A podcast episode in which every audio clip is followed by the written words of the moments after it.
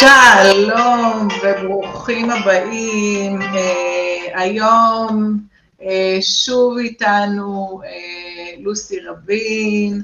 היום אנחנו מדברים על נושא חשוב במיוחד כדי להבין את כל השרשרת של מה שקורה לנו בגוף מבחינה הורמונלית ומה המשמעויות בזה. אז uh, ממש היום הולך להיות מאוד מאוד מעניין, ואני שמחה מאוד שאנחנו עושות את זה, לוסי, uh, כי באמת אנשים, כשהם מבינים מה עומד מאחורי ה... um, התהליך הפיזיולוגי, קל יותר אה, ליישם את ההמלצות. אז היי לוסי, מה שלומך? מה שלומך דורית? אני בסדר גמור, תודה, מאוד שמחה להיות כאן כרגיל, זה מאוד מרגש אותי. בהחלט יש לנו היום מפגש, הוא מפגש שאנחנו נחלק אותו בשתיים באמת. נושא ההורמונים הוא נושא מסובך, הוא לא נושא שמספיק להעבר איתו לא בחצי שעה ולא בשעה, הוא מורכב. ואנחנו ניגע היום בכמה הורמונים ובאמת החשיבות של ההורמונים, אה, כשנבין באמת איך בפעילויות שאנחנו רוצים לעשות, בהרגלים חדשים שאנחנו רוצים להכניס לחיים שלנו, אנחנו יכולים לנהל את האסטרס. אז uh, הולך להיות בהחלט uh, uh, מפגש מעניין, ואני, כל מי ששומע אותנו, באמת אני אנסה ללכת מאוד לאט בחלק הראשון, שהוא החלק ההורמונלי, אנחנו נתרכז בכמה הורמונים uh, בגדול, כי uh, עולם ההורמונים, כדרך אגב, אני לא יודעת אם כולם יודעים, אבל יש, כחמ... יש לנו מעל uh, 50 הורמונים בגוף. אה, ואנחנו רק מכירים חלק מהם. אנחנו גם יודעים שיש לנו כמה בלוטות שהן בעצם המפרישות את ההורמונים.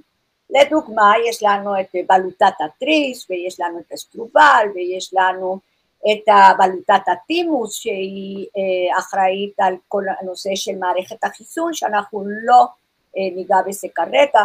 כמובן שיש לנו גם את בלוטת יותר את הכליה או, או יותר את האדרנל שעליה אנחנו הולכים כן לגעת ואנחנו, אני אפילו ניתן כמה אה, טיפים קטנים שהם קשורים לעולם של הפילוסופיה הסינית או, או הרפואה הסינית וההודית וכמובן יש לנו את ההורמונים המיניים שגם להם יש השפעה לא, פשוט, לא, לא קטנה לכל ההתנהלות וההתנהגות שלנו מן הסתם, אותם הורמונים שמאוד עוזרים להביא חיים לעולם.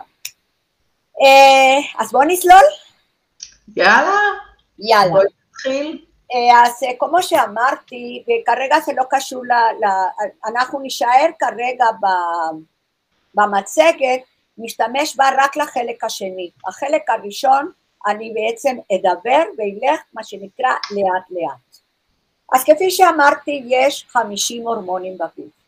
ומי שלא יודע, ההורמונים הם משפיעים כמעט לכל דבר שקורה אצלנו בגוף.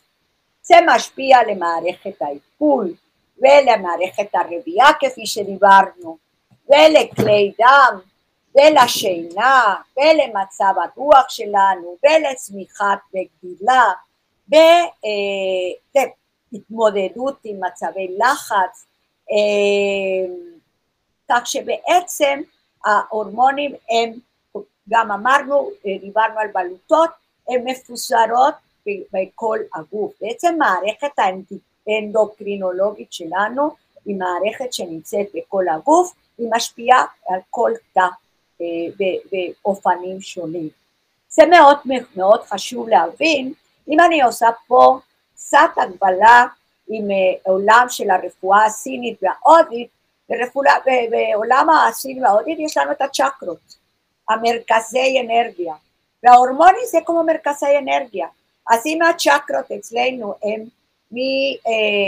מצ'קרת אה, אה, האקליפסיה, העין השלישית, עד, עד לבסיס והולך במרכז הגוף, ומשם יש מה שנקרא אה, אה, מין אה, אה, פיסור של אנרגיה, אותו דבר, דומה עובד המערכת האנדוקרינולוגית, שהיא בעצם כמובן קשורה למערכת הפיסיולוגית שלנו בגוף, אבל היא אה, מאוד קשורה, כמו שאמרתי קודם, להרבה מאוד מצבים שאנחנו חווים בגוף, אה, או ברובד הזה שנקרא בן אדם, כי זה מאוד קשור לגוף, נפש ושכל. מערכת אה, ההורמונלית היא מאוד קשורה למערכת הצווים, לדוגמה. מן הסתם חלק מהבלוטות הן נמצאות באזור המוח.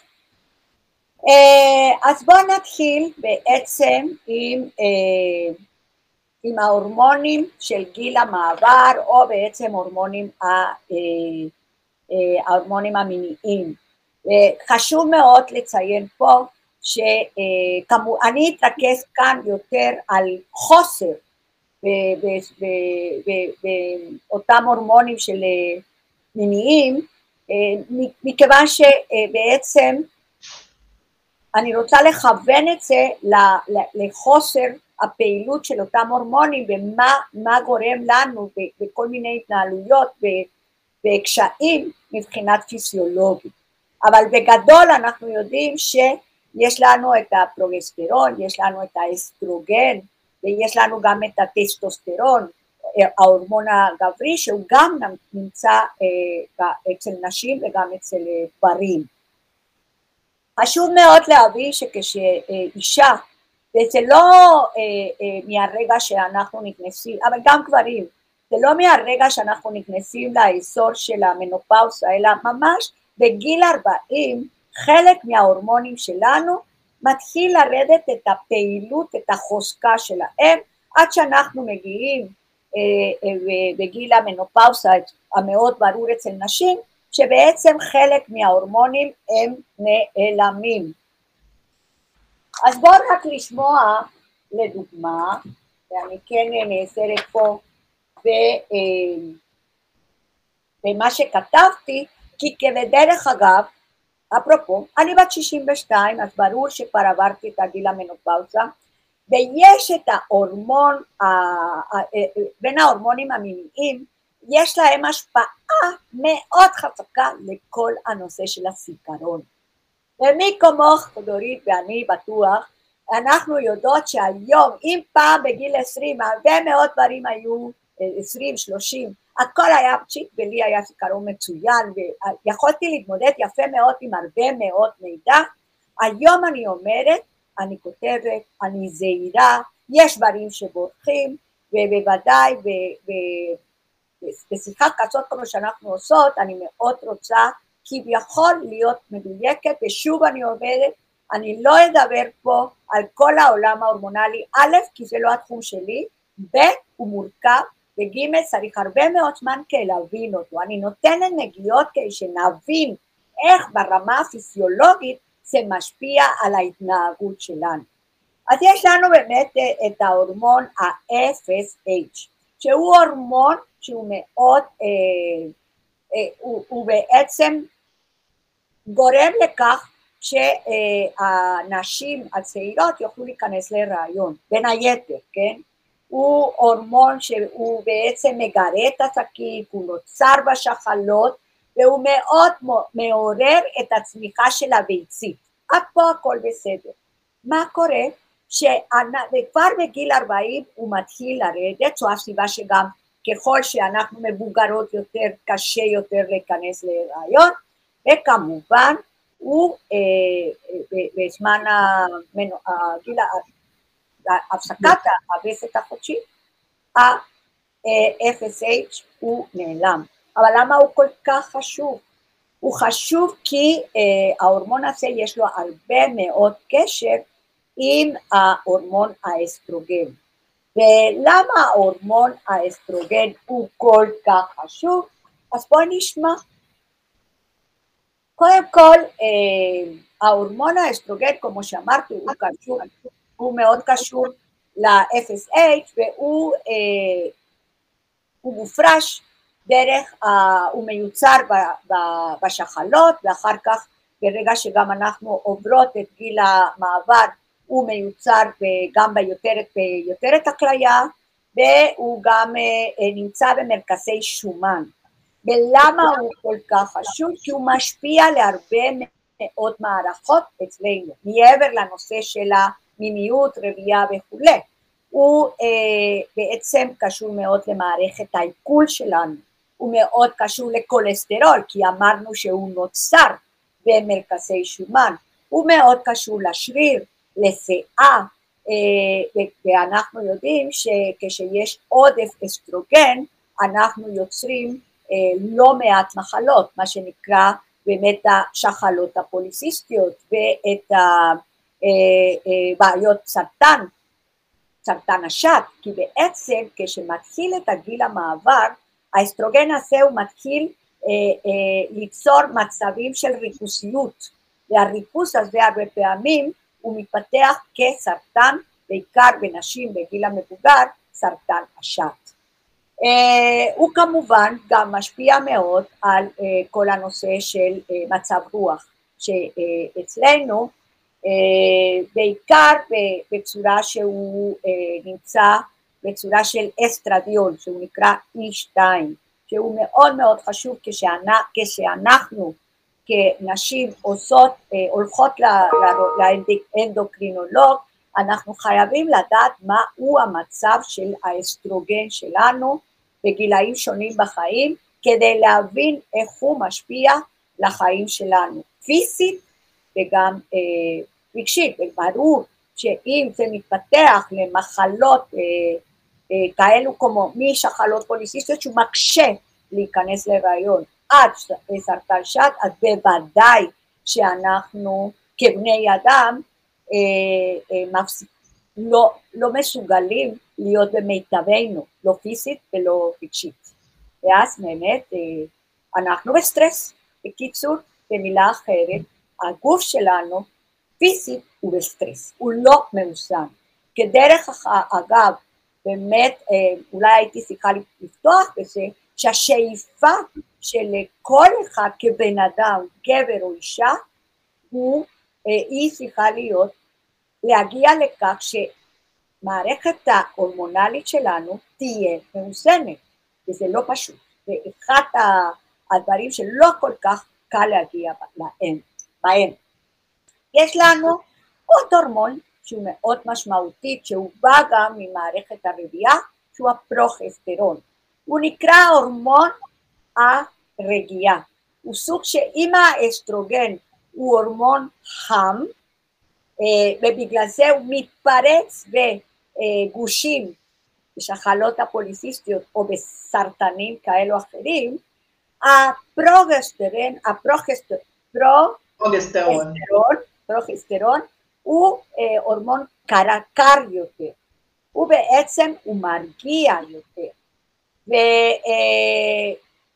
אה, לו כמובן הרבה מאוד תפקידים בתקופה של הרעיון, כמו לקלוט את העובר אה, כשהוא כבר נמצא בתהליך של עשייה והכנה אצלנו. אה, אבל הוא, הפרוגסטרון הוא גם כמובן נותן הרבה מאוד תמיכה לבריאות השד, הוא מווסת רגשית, הפרוגסטרון הוא מווסת רגשית וכמובן ששוב כשאנחנו בגיל המעבר והפרוגסטרון הוא לא בדיוק במיטבו, אז ברור שיש לנו הרבה מאוד מצבי רוח, מה שאנחנו יודעים. גם את כל הנושא, כמו שאמרנו, של השיער, הוא מאוד משפיע על ריכוז וזיכרון כמובן, ואם הפרוגסטרון, שוב, לא, אנחנו כבר הולכים לאבד אותו בצורה מיטבית, אז ברור שבלי שאנחנו לא מבינים הרבה, אבל אה, אני זוכרת שאמא שלי הייתה אומרת, התחלתי להגיד לה, אמא, את שוכחת דברים וזה, נו, מה את רוצה? עברתי את גיל השישים, אני כבר מתחילה לשכוח דברים.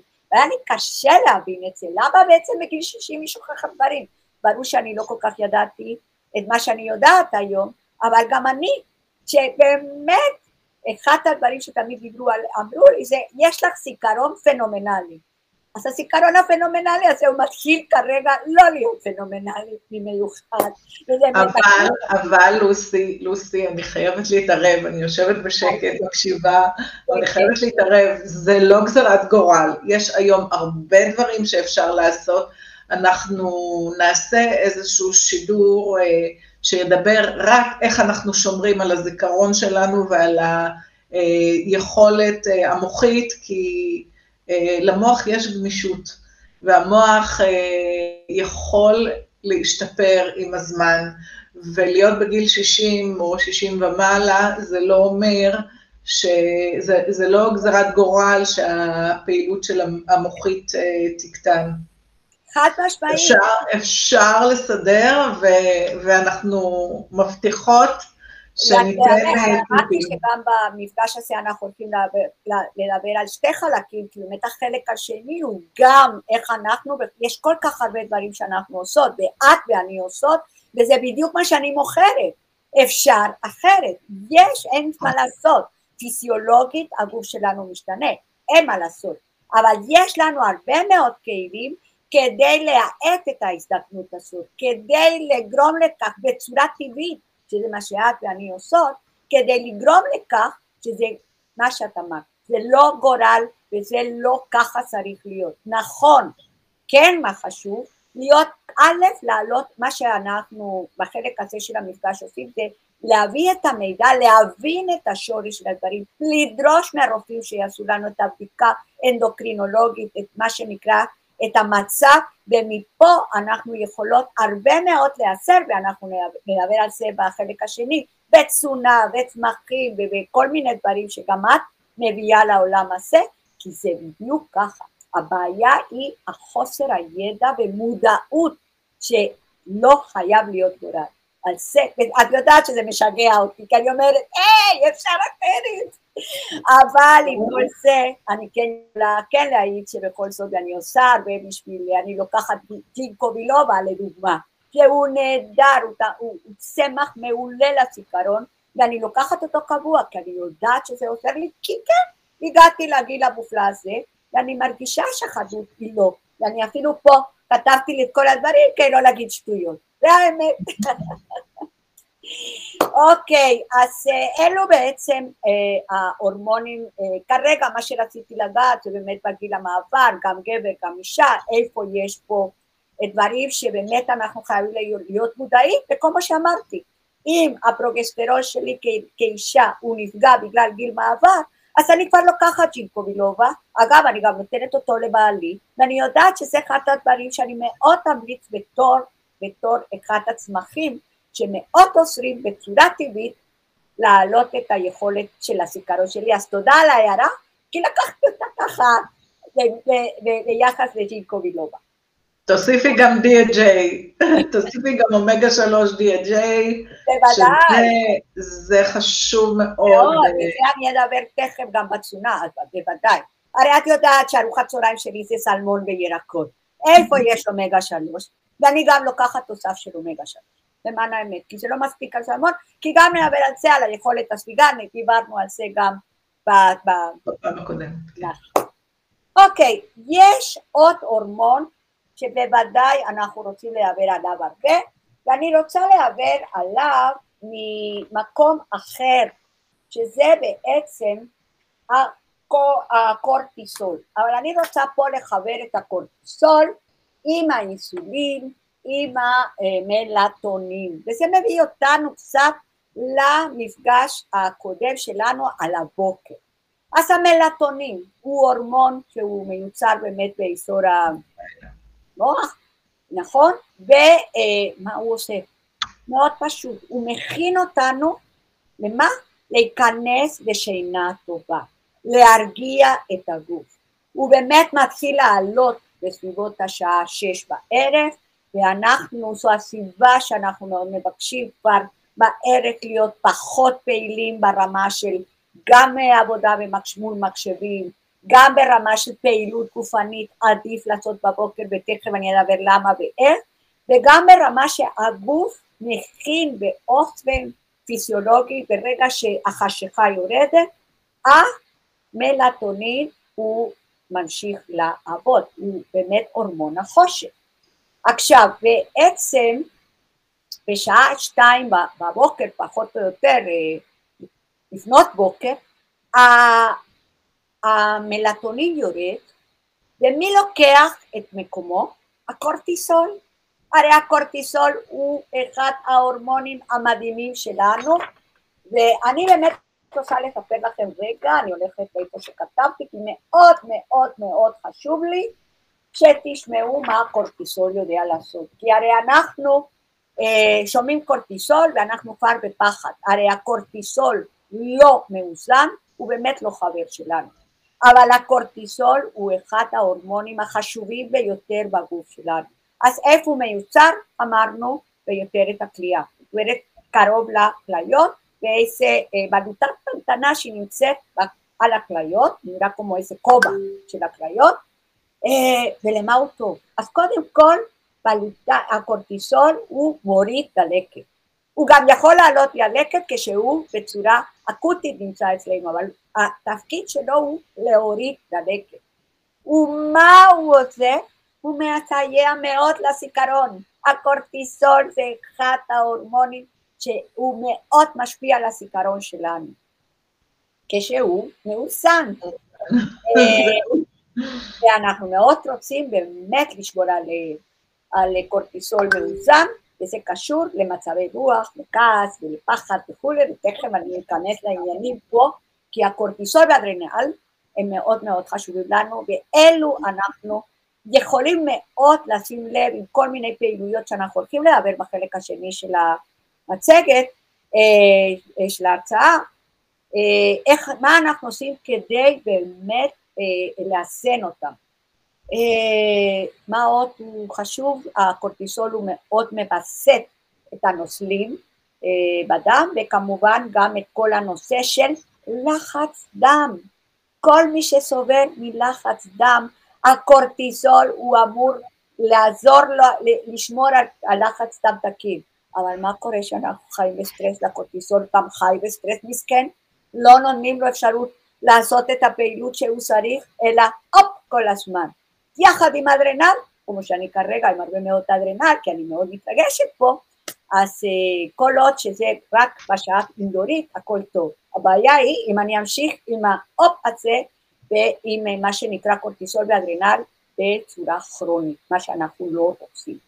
אז הבנו שהקורטיסול הוא מאוד מאוד חשוב לנו, הוא אגב, הוא גם מגביר את התיאבון, ואנחנו יודעים שיחד עם דברים אחרים אז אנחנו קודם כל רצים לפתוח את המקרר ואנחנו עם הקורטיסול למעלה אנחנו נוציא את מה שבא, לא נחשוב מה טוב ומה לא טוב. הוא כמובן משפיע מאוד על מערכת החיסון, על הגירת שומנים והוא מעלה את הסוכר. עכשיו, אני, כמו שאמרתי קודם, אני, רצית, אני רוצה להראה על הקורטיסול בהמשך למה שדיברנו, למלטונין. הרי אמרנו המלטונין הוא זה שמכניס אותנו לשינה, ובסביבות שתיים בבוקר, טוק טוק טוק, מלטונין ביי ביי, ונכנס הקורטיזול. אה, ואמרנו למה הוא נכנס? כי יש לו תפקידים מאוד חשובים בגוף שלנו. עכשיו, אה, הקורטיזול הוא גם אחראי לעוד הורמון שהוא מאוד משמעותי שנקרא גלוקוגן. ומה יש, מה הגלוקוגן מוציא? את הגליקוגן. ומה הגליקוגן מוציאה? דיברנו קצת על זה גם לפני שבוע, אנרגיה. בעצם הקורטיסול שהוא אה, אה, מעורר את הגלוקוגן, הגלוקוגן בבוקר, כבר בשתיים בבוקר, הוא מוכן להתחיל לתת לנו אנרגיה דרך הגליקוגן. גליקוגן זה מאגר של אנרגיה. עכשיו, יש לנו עוד בלוטה על הבלב שיש לו גם יופי של הורמון שהוא נקרא אינסולין. והם בעצם שניהם, אם הגליקוגן הוא זה מוציא אנרגיה, האינסולין הוא מכניס אנרגיה לתאים. זה קורה בבוקר, עכשיו תראי כמה שזה חכם. בעצם אנחנו קמים בבוקר, אמורים לקום עם הכל עובד נכון, עם הרבה אנרגיה. כי הגליקוגן נפתח את הדלתות, נפתח את החלון שלה ואומר, בוקר טוב עולם, אני בא פה עם הרבה אנרגיה. בינתיים האינסולין, הוא הכניס אנרגיה, אם הוא עובד נכון, הכניס אנרגיה לתאים כמאגר אנרגיה למהלך היום. חכם ונהדר, אפילו אם מדמיינים את זה, זה נורא יפה. אבל מה? אם אנחנו קמים בבוקר ולא עושים פעילות ואין תנועה ואנחנו הולכים ישר להסתכל בדבר הזה ומתרכזים במה שקורה בסלולר ולא מה שקורה בגוף שלנו, אנחנו בעצם לא מנצלים נכון את הגליקוגן. אז אחד באמת, אפרופו מה שאמרנו, אחד הדברים שאנחנו מאוד ממליצים על הבוקר, מעבר ללעשות מדיטציה, זה לפחות להניע את הגוף כדי להשתמש את האנרגיה הזמינה הזאת שיש לנו בצורה מיטבית. ומה זה יעשה? א', האנרגיה הזאת תתאזן, כמובן שהיא מאוד תומכת לירידה במשקל, כי הסוכר הזה יורד, והיא גם מאוד תומך למה שדיברנו במפגש הקודם, בוסט של אנרגיה כדי לשים את הטון שלנו למהלך היום. אז תראי כמה שהדבר הזה חכם.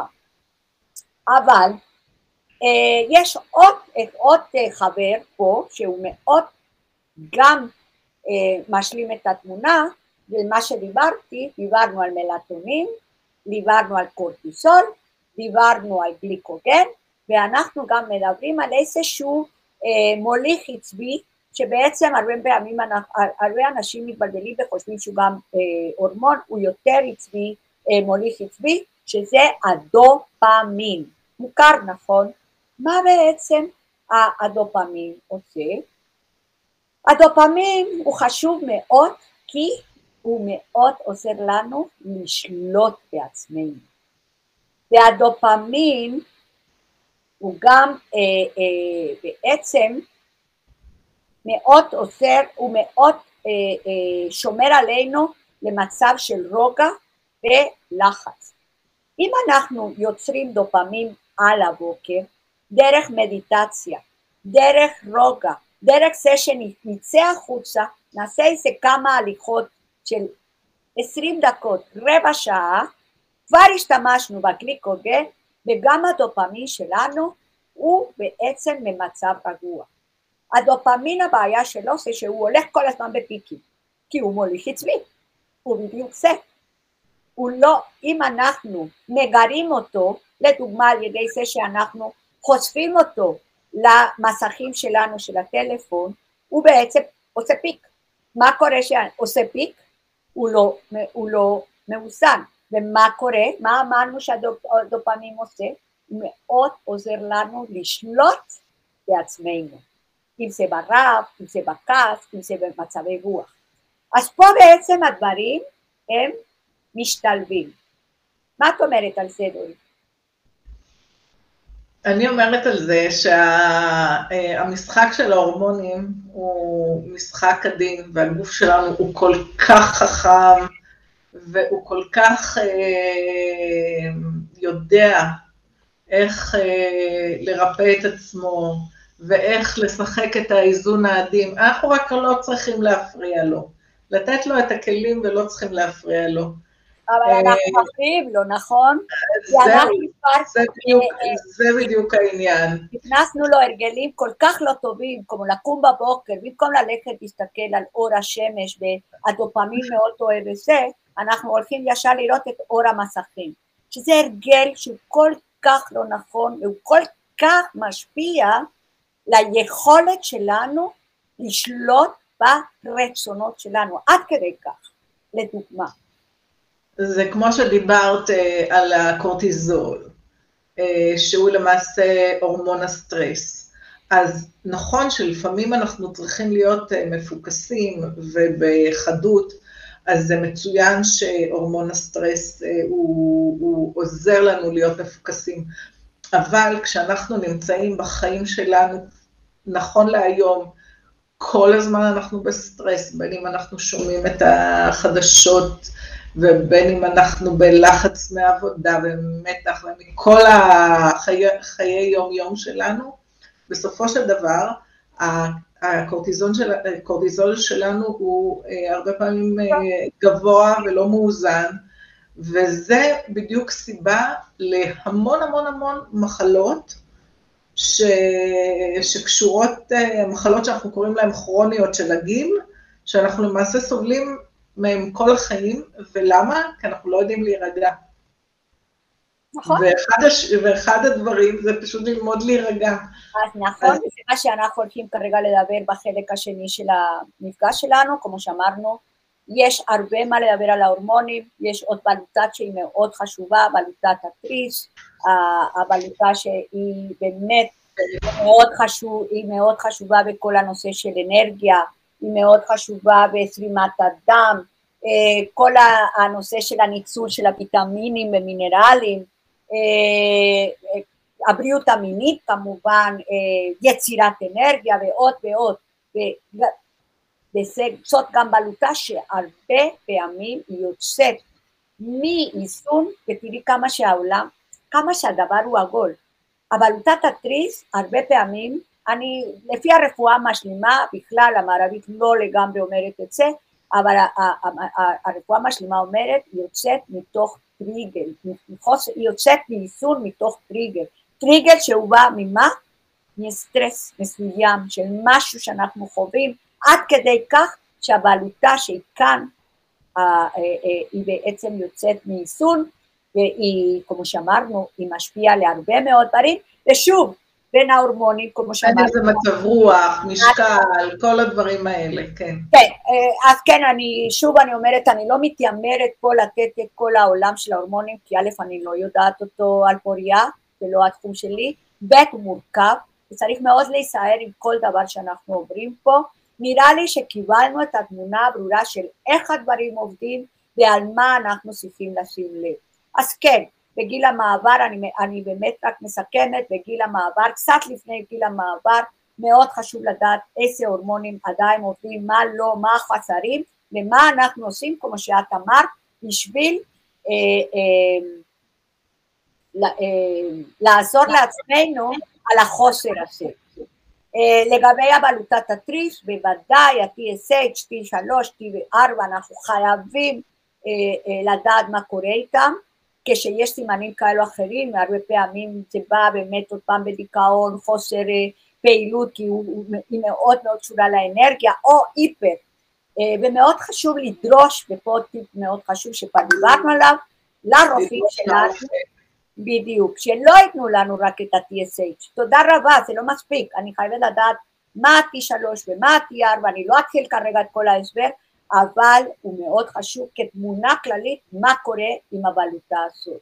דיברנו על האינסולין בהקשר לסוכרת ועל זה אנחנו הולכים לדבר יותר בנפרד, דיברנו כמובן על קורטיסול בהקשר ללחץ דם גבוה, מצבי לחץ וכולי, דלקתיות, אמרנו שהוא אנטי דלקתי, אבל הוא גם קוראים דלקתיות כשהוא בעודף, אה, ודיברנו כמובן על דופמים, מלטונים שאלו דברים מאוד חשובים, אה, ונשאיר את זה שמה, ואנחנו באמת ניכנס מה אנחנו בדברים פשוטים של היום יום יכולים לעשות כדי להרגיע את עצמנו ולתת לעצמנו את היכולת לאזן ככל שאפשר במערכת ההורמונלית, בין היתר.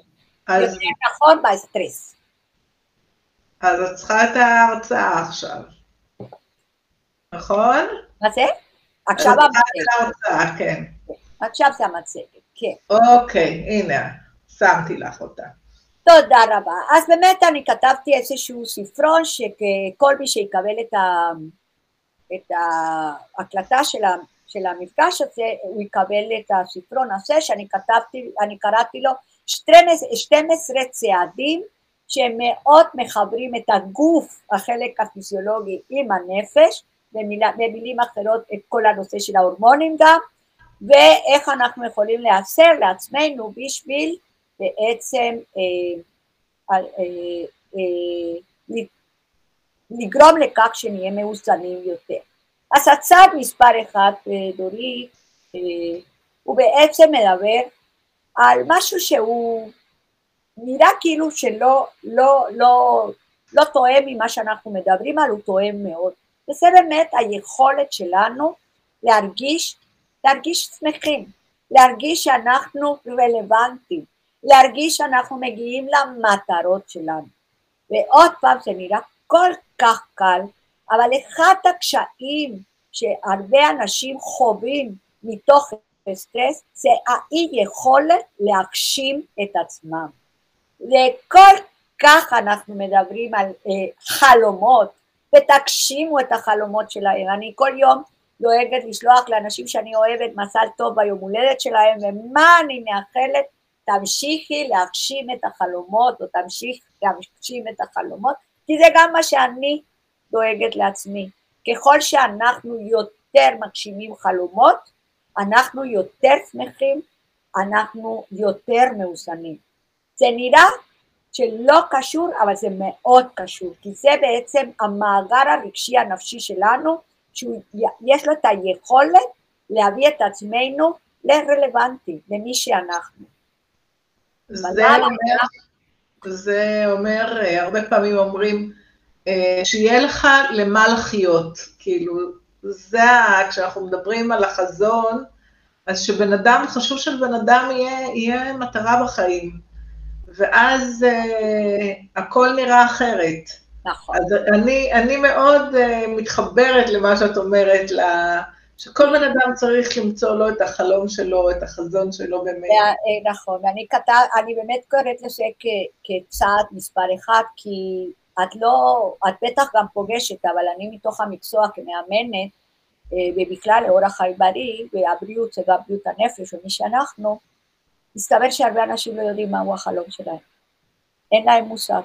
אנחנו הרבה פעמים כן יודעים מה המטרות הקטנות שלנו. המטרה שלי, איקס, ללכת לעבוד, המטרה שלי זה להביא כסף. עדיין זה לא החלום. איך אני רוצה להביא את הכסף? איך אני רוצה להגשים את מי שאני? מי אני בכלל ואיך אני עושה את זה כדי להרגיש שלמה. וכשאני עושה את השאלות האלה אומרים לי, וואי, אני לא יודעת, אני באמת לא יודעת מהו החלום שלי, אני יודעת מהם המטרות, אבל באמת לא מהו החלום. באמת? זאת אומרת שיש אנשים שאין להם אה, כאילו חלום, אין להם... אה, יש הרבה... יכול להיות. כן, כן. ומפה בעצם אה, נובע הרבה פעמים שאנחנו עושים החלפת מקצועות בגיל מסוים, או, ב, או שאנחנו עוברים ממקום עבודה למקום עבודה, או שבתקופה מסוימת באמת החלום היה להיות רווחי בעבודה מסוימת כדי לתת את המקסימום לילדים שלנו, אבל בגיל אחר אנחנו רוצים לתת לעצמנו שזה חלום אחר, וזה בסדר, אנחנו גם יכולים לשנות חלומות בגילאים שונים בהתאם למה שאנחנו חווים. שנייה רגע. אסתי, אני נותנת כרגע הרצאה, אני אוכל לדבר איתך אחר כך? תודה, ביי. סליחה. Uh, כך שהנושא של uh, uh, חלום הוא מהותי ביותר, והוא מתקשר עם הצד הבא שאנחנו הולכים לדבר, שהוא באמת על הצד של המודעות. ככל שאנחנו מודעים לעצמנו, ככל שאנחנו מחוברים למי שאנחנו, בכל רגע נתון בחיים, אנחנו מסוגלים יותר לגעת בחלום. אני ככה באמת אומרת, בהרבה הרצאות שאני נותנת, אני מסוגלת לגעת בחלום כשאני מודעת לצרכים ולרצונות שלי. איך אני עושה את זה? איך אני מתחברת לעצמי? איך אני בעצם מצליחה להיות במודעות? אני מאמינה מאוד בשיטות של מדיטציה, אה, אה, הליכה מדיטטיבית, בפעילות גופנית כמו אה, צ'יקונג, יוגה, מיינדפולנס, אלו דברים שאני גיליתי אותם, אפשר להגיד, מאוחר בחיים שלי, בכמה שלבים בחיי, וללא ספק, גם דיברנו על זה גם במפגשים אחרים, אבל ללא ספק היכולת חיבור של, שלנו עם מי שאנחנו מאוד מאפשר לנו להגיע לגעת בחלום. וזה חשוב מאוד להבין. אם אנחנו לא מחוברים, אם אנחנו לא במודעות, אנחנו לא נצליח להבין מהו בכלל החלום. זה שרשרת, בדיוק כמו ש... אה, וכמובן שאם אנחנו בסטרס ואם אנחנו לא, לא, לא באיזשהו איזון מסוים מאוד קשה להתחבר ולהגיע לעשות מדיטציה וכולי. הכל קשור לכל, זה מדהים. עכשיו, אה, אפרופו פה, מי שרוצה לנסות אה, למצוא דרכים אחרות אפילו, ש... שאפשר לאמן את הנשימה, כי פה זה הנשימה, כי היא חלק מה... מהתהליך, אז uh, יש אמצעי מאוד uh, פשוט וקל, ובהחלט אפשר לכתוב לי ואני, ואני אספר לכם איך, uh, אני אשלח לכם uh, uh, מידע על זה. אז uh, זה, זה משהו של uh, לדעת איך לנשום נכון ואיך להתחבר על עצמכם מבחינת אה, אה, להרגיע את הגוף, כדי שבאמת, אה, למעשה כל הדברים לאט לאט אה, יסתדרו לכם, אז אתם באמת אה, יכולים אה, לכתוב לי ואני אשמח לתת. תודה, תודה, כי אכן זה נכון, ואני באמת אה, שכחתי לעלות, להגיד את זה, כשבתוך המדיטציה, בתוך ההליכה המדיטטיבית, צ'יקונג וכל זה, אנחנו לומדים מאוד להתחבר לנשימה המודעת שלנו, שהיא, הרי אנחנו כולנו נושמים כל רגע וכל דקה, כל שנייה, זה לא, זה, זה, העניין הוא שבאמת נשימה מודעת, נשימה שהיא הופכת להיות מין עוגן לירידת גם הסטרס, היא אחד הכלים הטובים ביותר בשביל להתחבר למודעות ואחר כך ליצור את החלום. תודה, תודה דורית, כי זו באמת אה, הערה מאוד משמעותית. Uh, הצד השלישי זה שבעצם אחד הדברים שמאוד עוזרים לנו, ואחר כך נראה את זה עוד פעם, אבל אני כבר אגיד אותו שוב ושוב, זה להפוך את, ה, את החלום. דיברנו על בלוטת התריס, שהוא גם uh, ברפואה, סינית, ברפואה הודית והסינית, צ'קרות uh, uh, של הביטוי, ואיפה בעצם זה נמצא פה, בלוטת התריס, בלוטת התריס מאוד, מאוד מביאה את. הרצונות שלנו למה אנחנו רוצים להיות בהסתכלות הרפואה המשלימה, ואם אנחנו באמת מתחילים לכתוב, להביא בפרטים פרטים איך אני רוצה להיות את החיים, איך אני רוצה, מה החלום שלי, בסופו של דבר אני מצליחה לקיים אותו. ויש לי על זה לא מעט סיפורים, זה לא הזמן כי אם לא אנחנו נהיה פה שעתיים, אבל אני חוויתי את זה ממש, ולא האמנתי שזה קורה וזה קרה לי כמה פעמים כבר, אז אה, כן, תכתבו, תבטאו אותו, תספרו את מה שאתם כל כך רוצים. אה, הצעד מספר ארבע זה שאנחנו לא צריכים לעשות שום דבר בכוח, וזה עוד פעם, ברגע שאנחנו מכניסים את הכוח, אנחנו מכניסים את הסטרס בפעולה. אנחנו מעלים את הקורטיסול, את האדרנל.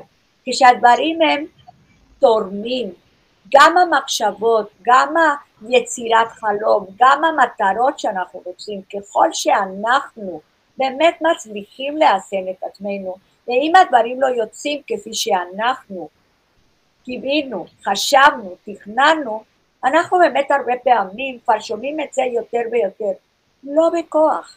הדברים כנראה יש להם את הזמן שלהם, ולפעמים באמת המהות הזה שנקרא היוניברס, היקום, יש לו בשבילנו תוכניות יותר מדויקות, אכן זה נכון, זה קשה להבין את זה, אני באה מהעולם המאוד גשמי, והיה לי תהליך מאוד משמעותי להבין שכנראה באמת יש דברים שאני לא שולטת בהם.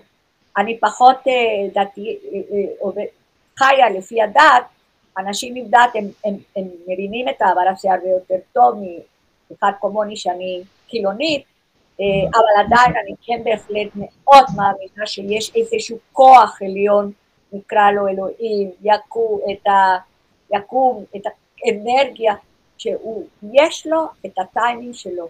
וככל שאנחנו הולכים נגד בכוח, אנחנו יוצרים הרבה מאוד מתח וסטרס. וכבר הבנו מה זה עושה לגוף שלנו. נכון? אוקיי, אה, אז אה, דיברנו קודם באמת על הנושא של מודעות, והמודעות אה, זה שוב להביא לא רק את הנושא של מה, מה החלום שלנו ולהיות מודעים למה שאנחנו רוצים, אלא להיות, מאוד מודעים למה גורם לנו לחץ. אם זה בעולם של התזונה, ואני יודעת, לדוגמה, שנדמה לי שסיפרתי פה את הסיפור, שלאכול פיצה עושה לי רע גופנית, הוא כבר גורם לי לאיזושהי בלבלה במערכת העיכול, אז אני לא אוכל פיצה גם אם אני מאוד אוהבת. יש לי כרגע דוגמה של מטופלת שהיא אומרת לי, אני יודעת שאני רגישה לחלב, ואני ניגשת ואני שותה חלב. זה כבר יותר מרגישות, זה כמעט אלרגיה שהיא גורמת להרבה מאוד אה, אי יישום גופני אצלה. היא אומרת לי, לוסי, אני פשוט, אני יודעת, אבל אני לא מודעת. והרבה פעמים אני שוכחת ואני אוכלת איזה גלידה של בסיס חלב, או איזה מעדן חלבי, שמיד גורם לאיזה התפרצות גופנית. זה מודעות, זאת אומרת, מעבר למידע, שזה חלק ממה שאנחנו נותנות פה, אני עושה את האבחון, או את ההבחנה, סליחה, בין מידע ובין מודעות, הידע הסמי שיש לנו, ושאנחנו כל הזמן צריכים להתחבר על זה. וככל שאנחנו מתחברים לזה, טוב לנו יותר.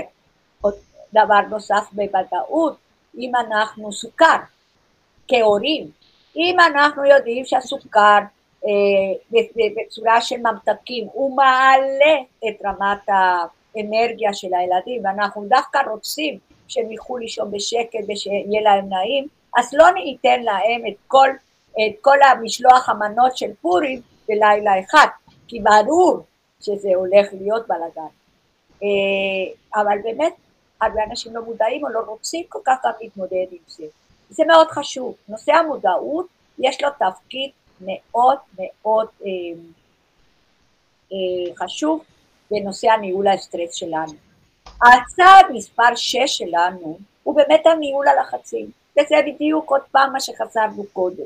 עם ניהול הלחצים אנחנו מתחילים, מתחילים אותו מה שדיברנו עם מדיטציה, עם ההבנה של איך ההורמונים שלנו עובדים ומה אנחנו עושים מהרגע שאנחנו קמים עד שאנחנו הולכים לישון וזה לופ.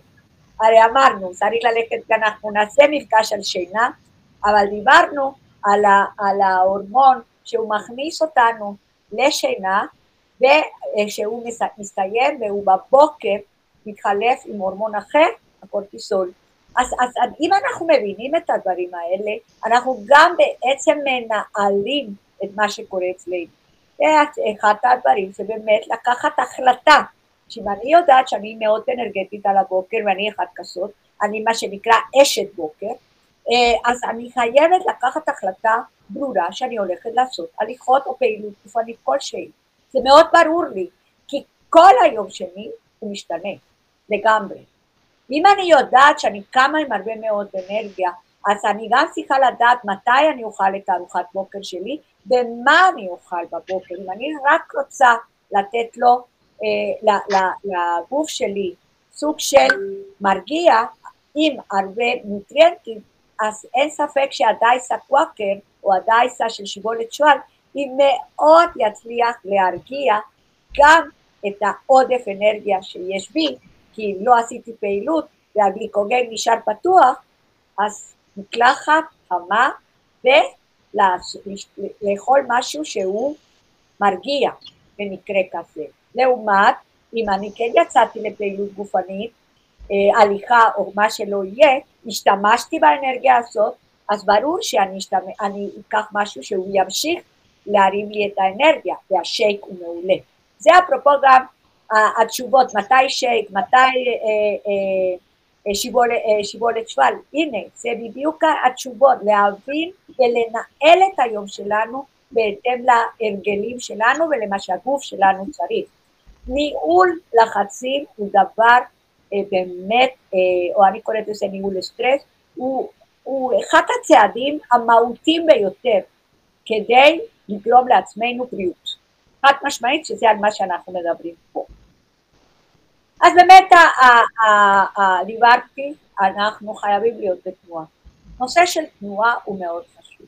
אם אנחנו, יש לנו הרבה מאוד אנרגיה זמינה בגוף, דרך מה שאנחנו אוכלים, דרך מה שהגוף שלנו מייצר, ורצוי מאוד להיות בתנועה. לא אמרתי שחייבים לעשות ספורט וספרינט, אבל כן לדאוג, אם אנחנו לא יוצאים להליכות, לפחות לדאוג לכך שאם אה, אה, אני חונה אה, ולא עשיתי שום דבר על הבוקר, אז תחנו קצת יותר רחוק ותגיעו קצת, תעשו קצת יותר הליכות עד למשרד.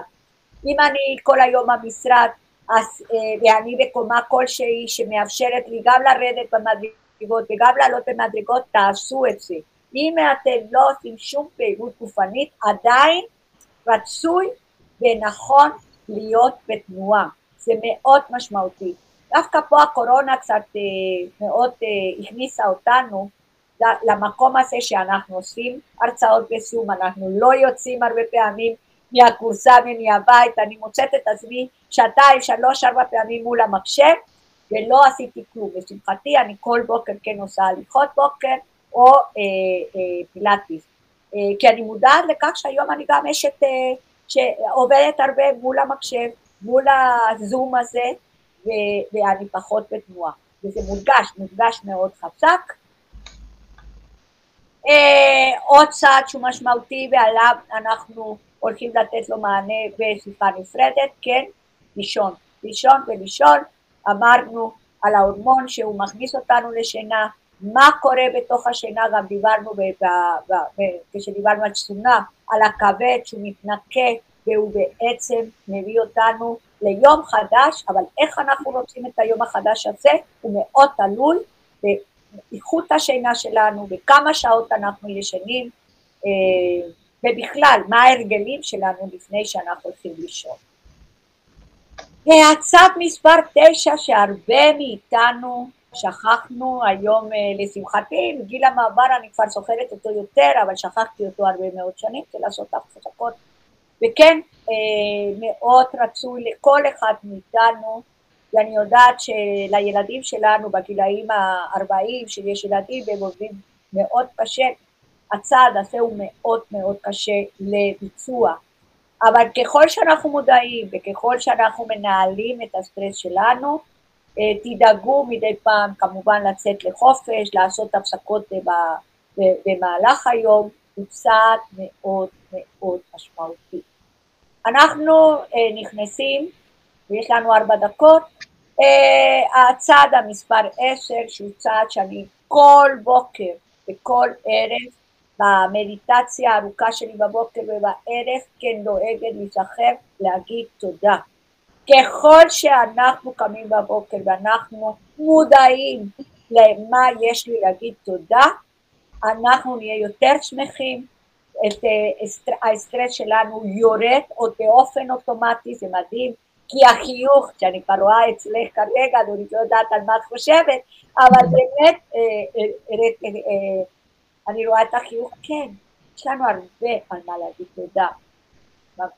איפה שאנחנו חיים ובחיים שלנו, וזה מאוד מאוד פועל שוב עם האדרנל, עם, ה, עם ההורמונים של השמחה, שאנחנו מסוגלות, פה אנחנו, גם אם יש לנו אתגרים, גם אם יש לנו מצבים שאנחנו עצובות או כועסות או מתוסכלות או מאוכזבות, עדיין, אמרתי לשון נקבה, כי אני כרגע מדברת איתך, אבל אה, אפשר על ידי התודה לאסן את הרגשות האלה שהן באמת רגשות לא חיוביות, שהן יוצרות סטרס.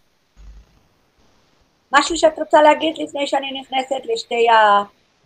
אני, אני מאוד, קודם כל מאוד מסכימה עם כל מה שאמרת עד עכשיו. זה, אנשים צריכים להבין אה, באמת אה, שכדי לחיות, אה, לחיות טוב, ובאמת, כמו שדיברנו לאורך כל המצגת, להיות ברוגע, אז חלק מזה גם להגיד כמה טוב לי, כמה טוב לי שאני קם בבוקר, ו... אה, יש לי מה לעשות, יש לי מה שנקרא בית מעל, יש לי עבודה, יש לי חברים, יש לי משפחה. כל הדברים האלה זה לא מובן מאליו.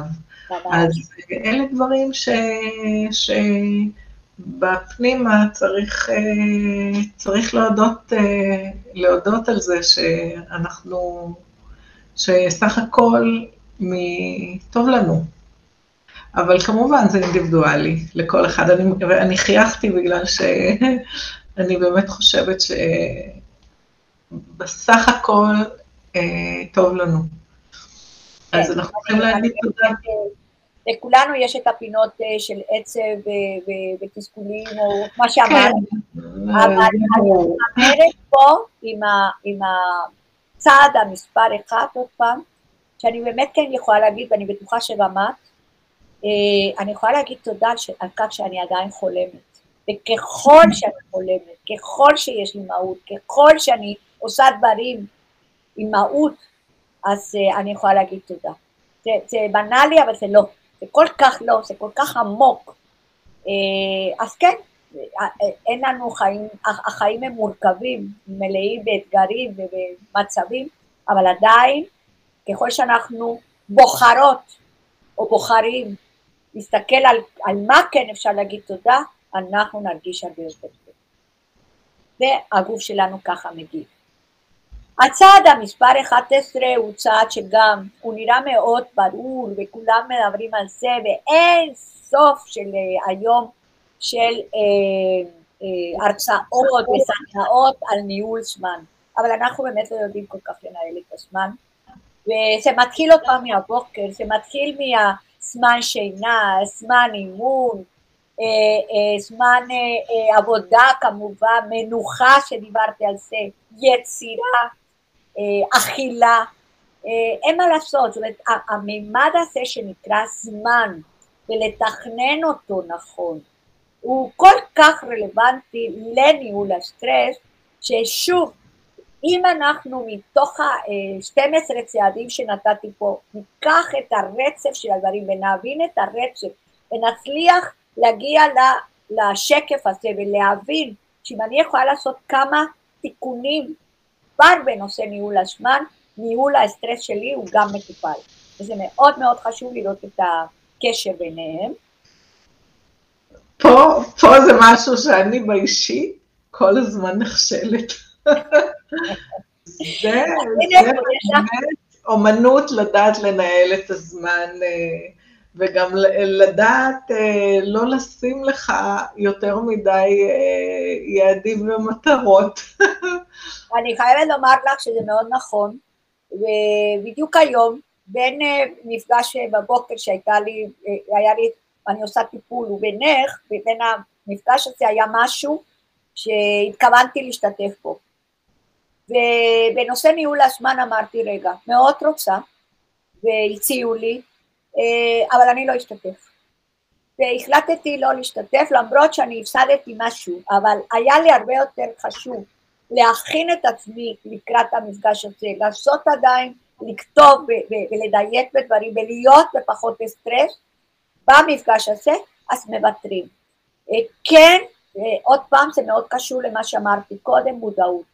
ומה יותר חשוב, ועד כמה באמת אני הרבה פעמים מהרצון הזה שיש לנו של חלומות ויצירה ולעשות, עד כמה אנחנו מודעים שיש דברים שצריך להגיד לא, כרגע לא מתאים. ובאמת אני מספר לך סיפור של היום שאמרתי לא מתאים.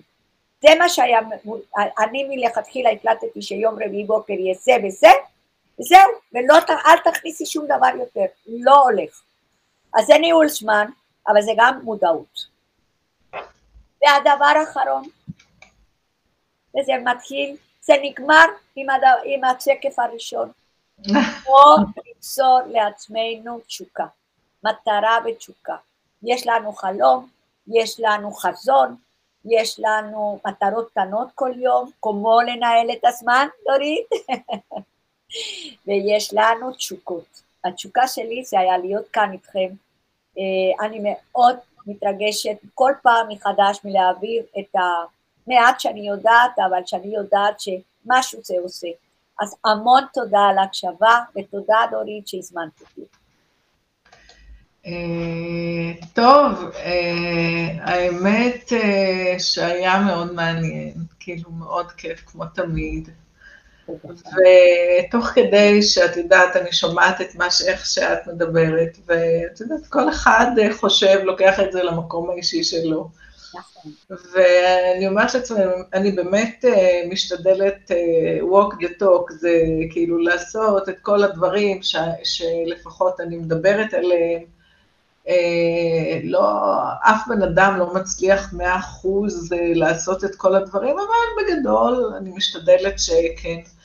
אבל הקטע של ניהול זמן, זה מה זה בעוכריי. וזה, אז עכשיו ככה, תוך כדי שאת אמרת, אני אומרת לעצמי, אה, זה משהו שאני צריכה לעבוד עליו. באמת, כן. אחד הדברים שלפחות אצלי, זה שהמון דברים מעניינים אותי, זה דברים, זה דברים טובים. כל התחום של הבריאות, של רפואה מונעת, זה תחום של עולם ומלואו. זה החל משיפור ראייה, שיפור גמישות המוח, שיפור, כאילו, מה שהנושאים שאנחנו מדברים כרגע על, על התסמונת המטבולית, כל, כל עולם כזה, והיום אה, שדיברת על, ה, על ההורמונים, אז גם ההורמונים זה עולם, לא נכנסת עוד להורמונים של אה, לפטין וגרלין וכל הדברים האלה ש, שהם מאוד אה, מאוד מאוד חשובים, אבל שוב, אז אני חושבת על זה שבאמת הקטע של, ש, שבן אדם הרבה פעמים, לפחות מהנקודת מבט שלי, שהרבה פעמים הלחץ שלי נובע מזה שאני רוצה אה, יותר ממה שאני מסוגלת אה, לעשות. ו- וגם לי קורה הרבה פעמים שאוי, יש הרצאה מעניינת, אני רוצה להקשיב, אבל אין לי זמן, יש לי לעשות משהו אחר כרגע, אבל אני הרבה פעמים אתפתה ואני אקשיב ואני אעשה, כי זה מעניין אותי. אבל מצד אחר, אני אומרת שאלה יהיו צרותינו. נכון, זה נכון, כן. אה, אבל כל עוד שהצרות האלו לא משפיעות באמת למצב הגופני הפיזיולוגי שלנו. ובאמת, אה, העודף רצון לעשות, אני מאוד מבינה אותך כי גם אני, ואנחנו באמת, גם, אני מאמינה שגם את וגם אני מאוד רוצות כרגע לגעת בכל כך הרבה דברים שלא היה לנו זמן שגידלנו ילדים ושעבדנו ושעשינו המון דברים. נכון. עכשיו זה הזמן, אבל מה קרה? שגם את וגם אני עדיין עובדות, ועדיין רוצות לייצר וליצור עוד חלומות. אבל כן, אני, אני חושבת שמאוד חשוב הנושא של מודעות, ולהבין שיש דברים שכנראה כבר לא נספיק, לא נספיק, כי הנה שוב, דיברנו כרגע על הורמונים, כן, אני למדתי את הנושא כשלמדתי נטרופתיה והוא מאוד חשוב והוא מאוד מעניין, אבל אמרתי לך, אני מתמצאת בנושא של התסמונת המטבולית, על זה אני הולכת עם כל הכוח.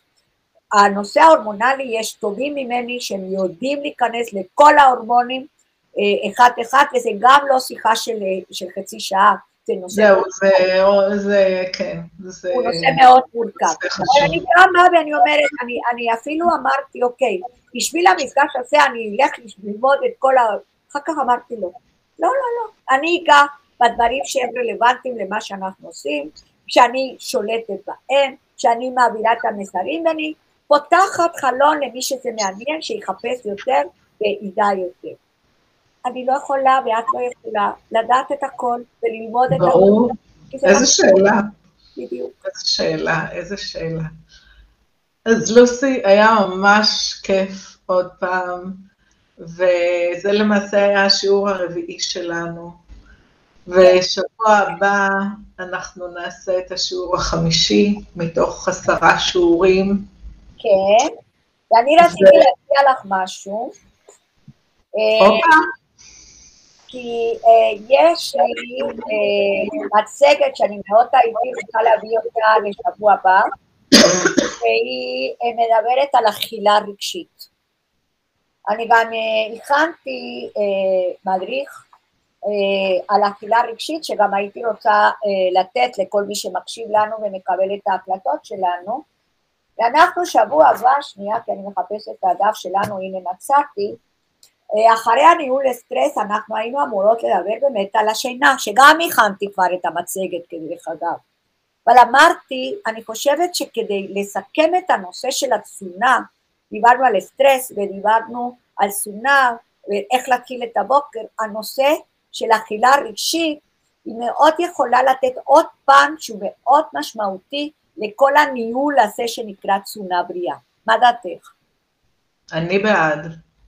בסדר? אני בעד, כי בכל אופן, אה, פה בקהילה שלנו, על הנושא של שינה, שמעו לא אחת, לא שתיים, לא שלוש, כי אני מדברת על זה הרבה. אה, אז אה, הנושא של אכילה רגשית הוא נושא שפוגע בהרבה, באחוזים מאוד מאוד גבוהים באוכלוסייה, ואני חושבת שיש לך כלים אה, נהדרים, וכן, ככה לשבור את ה... בדיוק בחצי, להתחיל לקבל כבר כלים. נכון, והוא מתקשר לכל שדיברנו, נכון, כן, נכון. כן, כן, בהחלט, אני, אני מאוד בעד. יופי, זה גם לא יהיה משהו ארוך מדי, כי גם על זה יש הרבה מה לדבר, אבל כן זה מתקשר לנושא הרגשי, הורמונלי, על, ה, על, ה, על החוסרים שיש לנו, ואיך אנחנו בעצם מנהלים עוד פעם את האכילה הרגשית שלנו לאכילה מודעת. כי אנחנו ניכנס בעצם לאכילה מודעת יותר, נדבר על אכילה רגשית, אבל הנושא הוא אכילה מודעת. נהדר. אז תודה רבה, והיה כיף, ואנחנו נתראה שבוע הבא בשיעור מספר 5, אכילה רגשית. נכון. תודה לכולכם. ומודעת. ומודעת. כן.